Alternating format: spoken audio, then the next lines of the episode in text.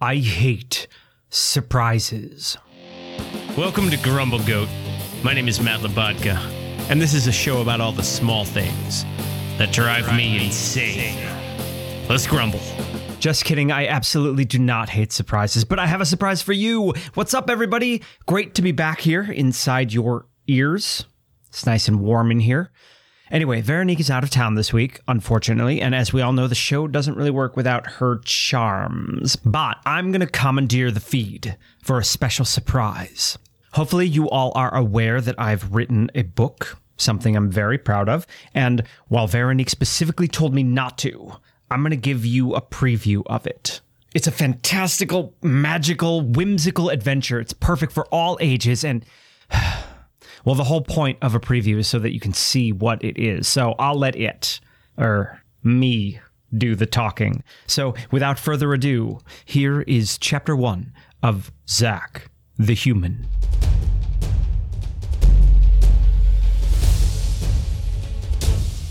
Chapter 1 Zack. Have you been practicing blood magic? Lightning flashed, distant. The storm had moved off into the mountains. Zack shivered in the damp night.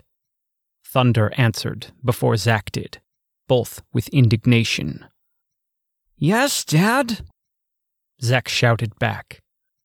Then stop standing there like a frightened imp and focus. Strength's voice was as deep as the thunder. His green skin looked as black as the clouds overhead in the darkness. I need your help catching the worms. I'm trying to focus, Zack shouted, insolent. Anger is a fickle emotion. It rarely gets directed appropriately. It's a very useful emotion for blood magic, of course. Strong emotions like anger and fear were great at fueling spells, but lousy for conversation. Zack wasn't mad at his father. He was mad at himself. The worms had escaped in the storm. The hood of the worm pit had blown over from the wind, and the stupid worms trampled out chasing each other. Zack clutched his wolf hide cape close to ward off the wind. A sudden blast of fire erupted next to Zack's head. Zack dove to the ground out of mortal instinct, but as he did, his nose caught the odor of rancid sulfur and half digested gruel. Realizing it was just a belch of fire from one of his clumsy worms, he felt a pang of irritation at his overreaction. Steady, Zack. They think this is a game. Blast it! Zack yelled without heeding the warning. I got it! The flash ruined his vision for the moment, but Zack got his feet under him and dove toward where the flame had been. A wing flapped under his arm, but he caught nothing. The beast's tail swatted him on his way forward and assisted his trajectory toward the ground. Zack was rewarded with a mouthful of mud for his efforts and a fresh helping of rage. We don't have time to play in the mud, son, Strength said calmly. The mud squelched as Zack freed his face from it. I'm not playing, Zack shouted back.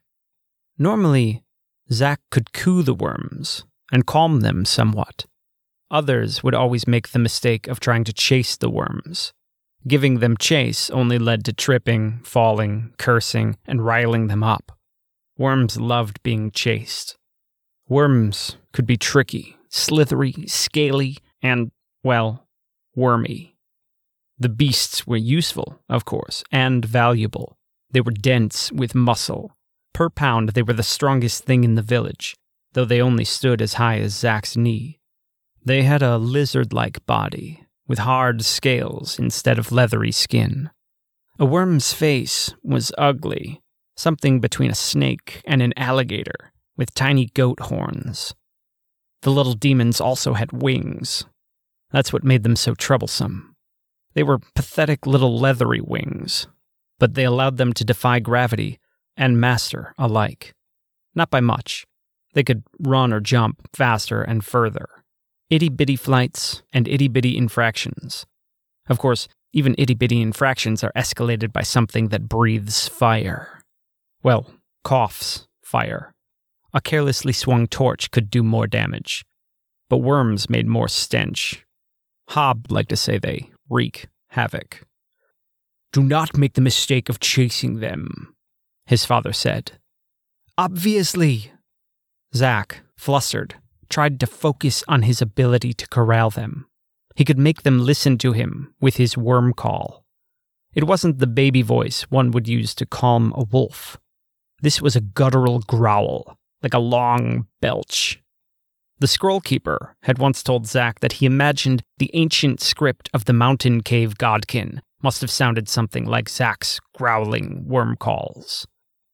As for the worms, the worm call would stop them in their tyrannical play to look at him, curiously. They'd be mesmerized by his call and cock their heads, as if they were trying to understand. Of course, it just looked that way. Understanding was not something worms could do. They were ridiculously stupid creatures. They could easily escape their cages, but never bothered to go far. The cage they lived in was merely symbolic a trench less than a pace deep that they could effortlessly fly out of. The hood that covered the worm pit was raised up to cover them, but only superficially. It was more an umbrella than a roof. Zack drew in a breath for his worm call. Just then, another worm ran across his back and stomped on his head. Zack's breath ended in a mouthful of murky rainwater. His arm shot in the worm's direction, catching its tail. The creature whipped the tail the other way, lurching Zack toward the animal. Zack couldn't see it, but he imagined where the beast's neck was and latched on. He rolled over the muddy animal, and it, in turn, fell over and plopped all its weight down on Zack's stomach. Winded and sputtering, Zack released his grip and wiped his eyes. He coughed up mud while he tried to get his bearings. Eyes cleared, Zack realized he was pinned under the beast backward. He was looking right at the creature's backside when it released a cloud of noxious gas in Zack's face. The noxious gas was not a power unique to worms. That was a power shared by all creatures with a digestive tract. Enough! Strength scolded. The worm calmly flopped off of Zack. It was a struggle for Zack to get his lungs up to capacity again, with the muck and odors rolling around in his mouth. He sat up and looked at all the worms sitting still, all staring in the same direction, a position and direction that Zack now mimicked. There he saw Strength, in a stance that exuded power. One hand was outstretched, pushing as if it was holding back all the worms, which, magically, it was. His other hand was balled in a fist. On top of that fist, Zack could see the silhouette of some poor rodent's head. From the bottom of Strength's fist, and through the cracks in his fingers, dripped a dark liquid. Steam curled up from the liquid in the cold air. Blood magic. Perfect, flawless form. Blood magic came easily to his father. Magic, powerful enough to hold these creatures in place, took mastery. With that mastery over magic, and that powerful form, it was clear to see how Strength had become the chief of the Godkin. Zack felt a pang of awe, but shame coated his mind, like the mud now covering his weak, pale skin. That was good work, son, Strength lied as the worms stomped back to their pen. The anger in his voice softened to pity. Strength's anger didn't subside because of pity. His father had command over his emotions. Strength wouldn't lose focus on a spell because of concern for Zack. He would ease his anger only after he was done with the magic, or the rat was out of blood, but certainly not because his pity for Zack was stronger than his control over magic. But pity was there now. Zack had already known he wasn't necessary to help with the worms. Strength had never needed the help. He had only offered Zack one more chance to do anything right, and Zack had fallen into the same discomposure as the worms. Now he felt shame instead of pride over even this small ability. Well done, Strength repeated. I couldn't have handled them all. Strength reached out to help Zack to his feet. Strength didn't have to reach downward. Zack kneeling on the ground, was the same height as his father. Strength's gnarled green fist pulled Zack upright with enormous strength. Though Zack stood chest and shoulders above Strength, he felt he'd never live up to the incredible figure of strength before him. Strength was tall for the Godkin, but Zack's freakish height was an exception. All the other Godkin his age were growing stout and wide, while Zack kept, inexplicably, growing up. Remember, Zack, we must engage a conflict first with our minds, Strength lectured. Strength and magic are tools, like shovels or spoons. I know, Dad, Zack replied, calmed by his own embarrassment. I shouldn't have overreacted. I should have stayed calm. You let the worms fluster you. You reacted the way they wanted you to. Unfortunately, that is too often the Godkin weakness. We are known for overreacting and lashing out in anger. The Godkin curse is that our magic and our strength are powered by our emotions, and we habitually let them rule us. We are not known for our cunning and our diplomacy. We are known by our rage and brutality. This is why outsiders name us goblins. Zack flinched at the slur. I'm sorry I lost my composure, he replied.